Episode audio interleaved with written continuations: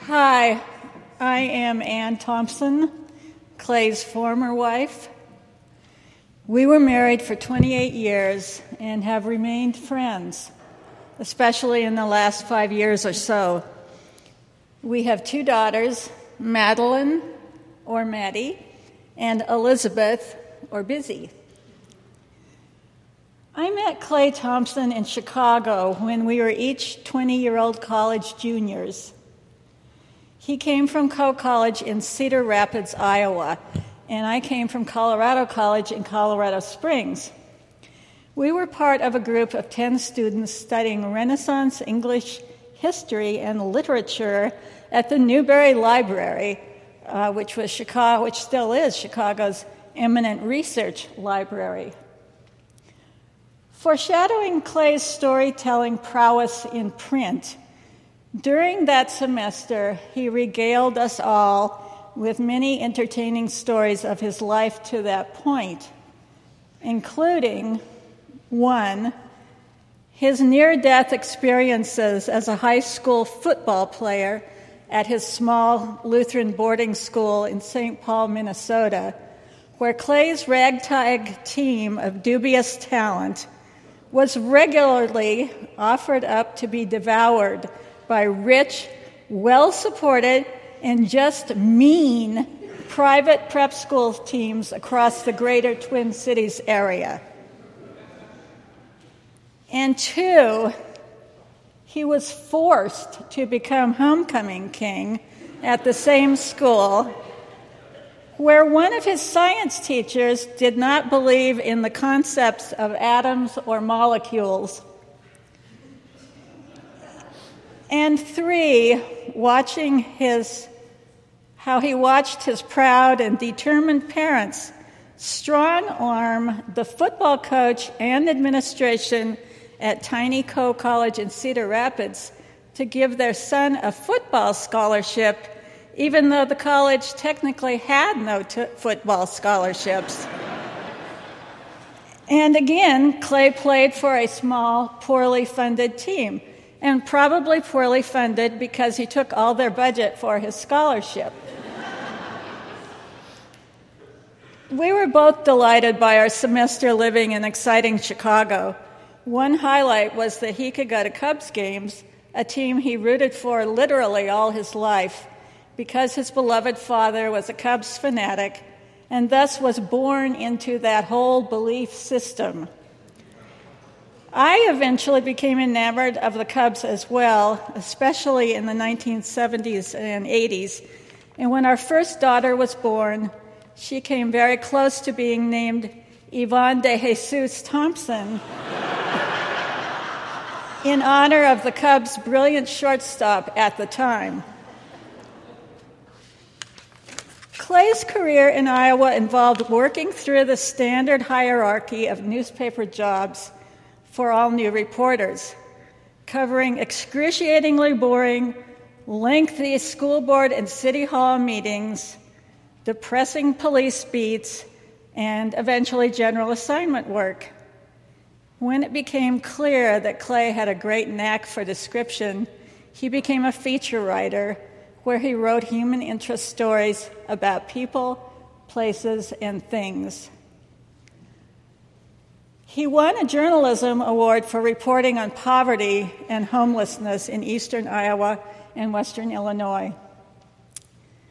The middle to late 1970s was a great time to be a news reporter because the Watergate investigation, with Woodward and Bernstein reporting, became a sensation, along with the book and movie of All the President's Men. At the ripe age of 27, Clay was amused that college students were rushing to major in journalism as a result. I once made the mistake of telling Clay that he looked a little bit like Robert Redford, who played Bob Woodward in that movie, and so he'd casually ask, So, do you really think I look like Robert Redford? And I'd sigh and say, Yes, you do look like Robert Redford. Now, please finish mopping, and you missed a spot. I think one reason that he was such a good writer is that he read a lot. He read constantly, and he read good literature, including Dickens and Steinbeck and, po- and poetry. He loved Mark Twain and Kurt Vonnegut and E.B. White. He read other newspapers, their columnists, and good magazines. He was reading The New Yorker last week. He read history and this year had finished the new biography of Leonardo da Vinci, which he demanded that I read. He read deep books about astronomy, human behavior, religion, the environment, and more. Both of us love to read, and I am so happy that we have passed that along to our two daughters. He loved music, especially bluegrass, the blues, Bob Dylan, B.B. King, Taj Mahal, authentic country music, Irish and Scottish traditional music, and classical music. He deeply loved fly fishing and the mountains. For many years, we spent, our family spent a week or two in summer at a ca- cabin in Colorado on a lake at an elevation of nearly 10,000 feet sometimes with family, sometimes with friends, sometimes by ourselves. He was almost as excited at getting to spend time at this place as he was about Christmas, which you'll hear more about.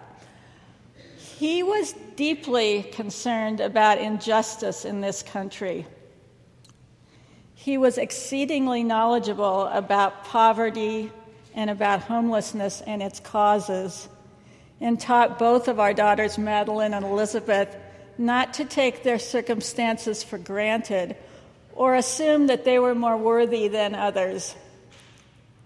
He worked hard at this church, Trinity Episcopal Cathedral, especially in the 1980s and 1990s, to make it a better place to serve the community, especially for those who had little. Both of his parents worked so hard all their lives, and especially on their family farm, where money could be very tight and you were often simply at the mercy of things you could not control. He idolized his charming late older brother Bob, especially when they were growing up, although he pretended not to. They got into some really great mock fights and were constantly arguing over politics.